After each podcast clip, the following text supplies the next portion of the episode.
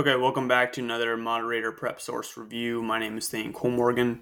This is going to be for a d- upcoming discussion on the U.S. economy, uh, whether it's headed for a soft or a hard landing, and then we might also talk about uh, the status of the dollar and uh, sort of its standing as a currency.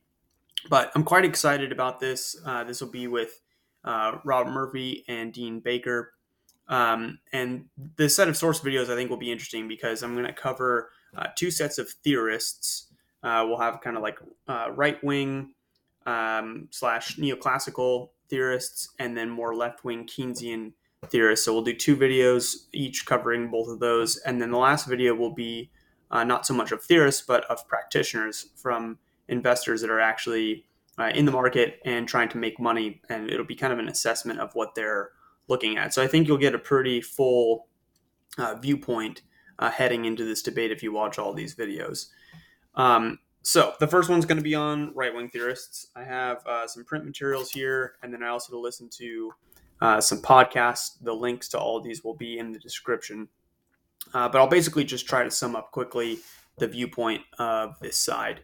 So the first thing to say is that they really place an importance on the government's role, specifically the government uh, and and also the um, the Federal Reserve. So, in their view, a lot of what's happening is basically being dictated by the, those decisions of those two actors, and quite often what they're pointing out is the bad decisions that they see that have been made by those two actors. So, basically, what they're saying, or what they're talk, what their sort of line of logic says is, we've had uh, low interest rates now for about a decade after the 2008 uh, financial crisis. We also had uh, money printing in the form of QE happen over several rounds.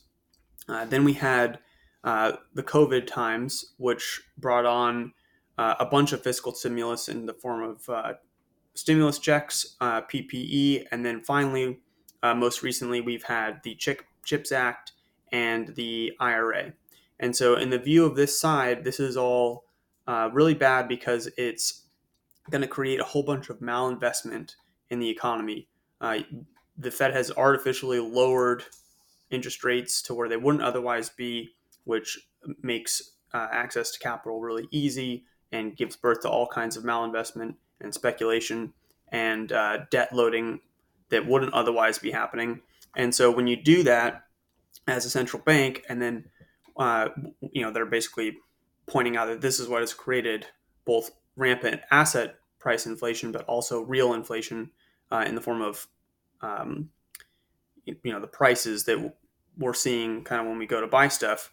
Basically, what they're getting at is the Fed stepped in to stop this by raising interest rates, and when you do it that quickly, you're ultimately going to create a recession because all of those uh, bad investments and improper uses of debt, etc., are going to be exposed now and are, will not be tenable or sustainable under a new high interest rate situation.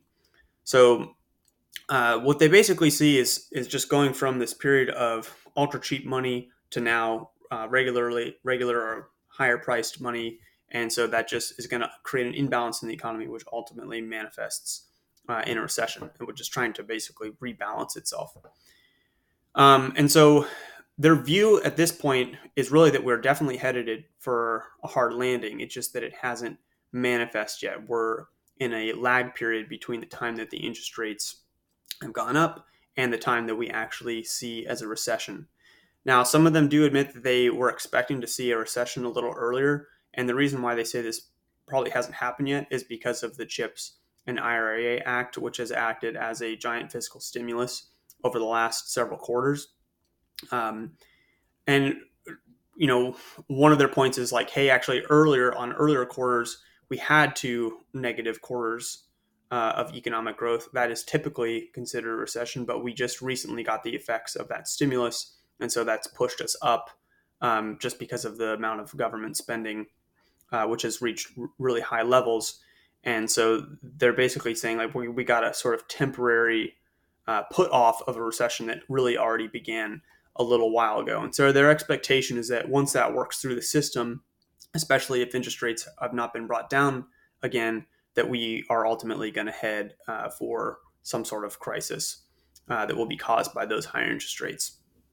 Uh, so then moving a little further down the line, their ultimate picture is that what's going to happen is because what we're going to have this recession and because the United States government is funding uh, a lot of this stimulus with short-term interest rates and has to pay a really high interest rate and all that, this is going to force the Fed to have to lower interest rates and maybe even engage in quantitative easing or some sort of money printing regime again. And they see this as ultimately bringing back inflation in a pretty ugly way. So their point is like, hey, we haven't actually gotten down to the 2% mark yet.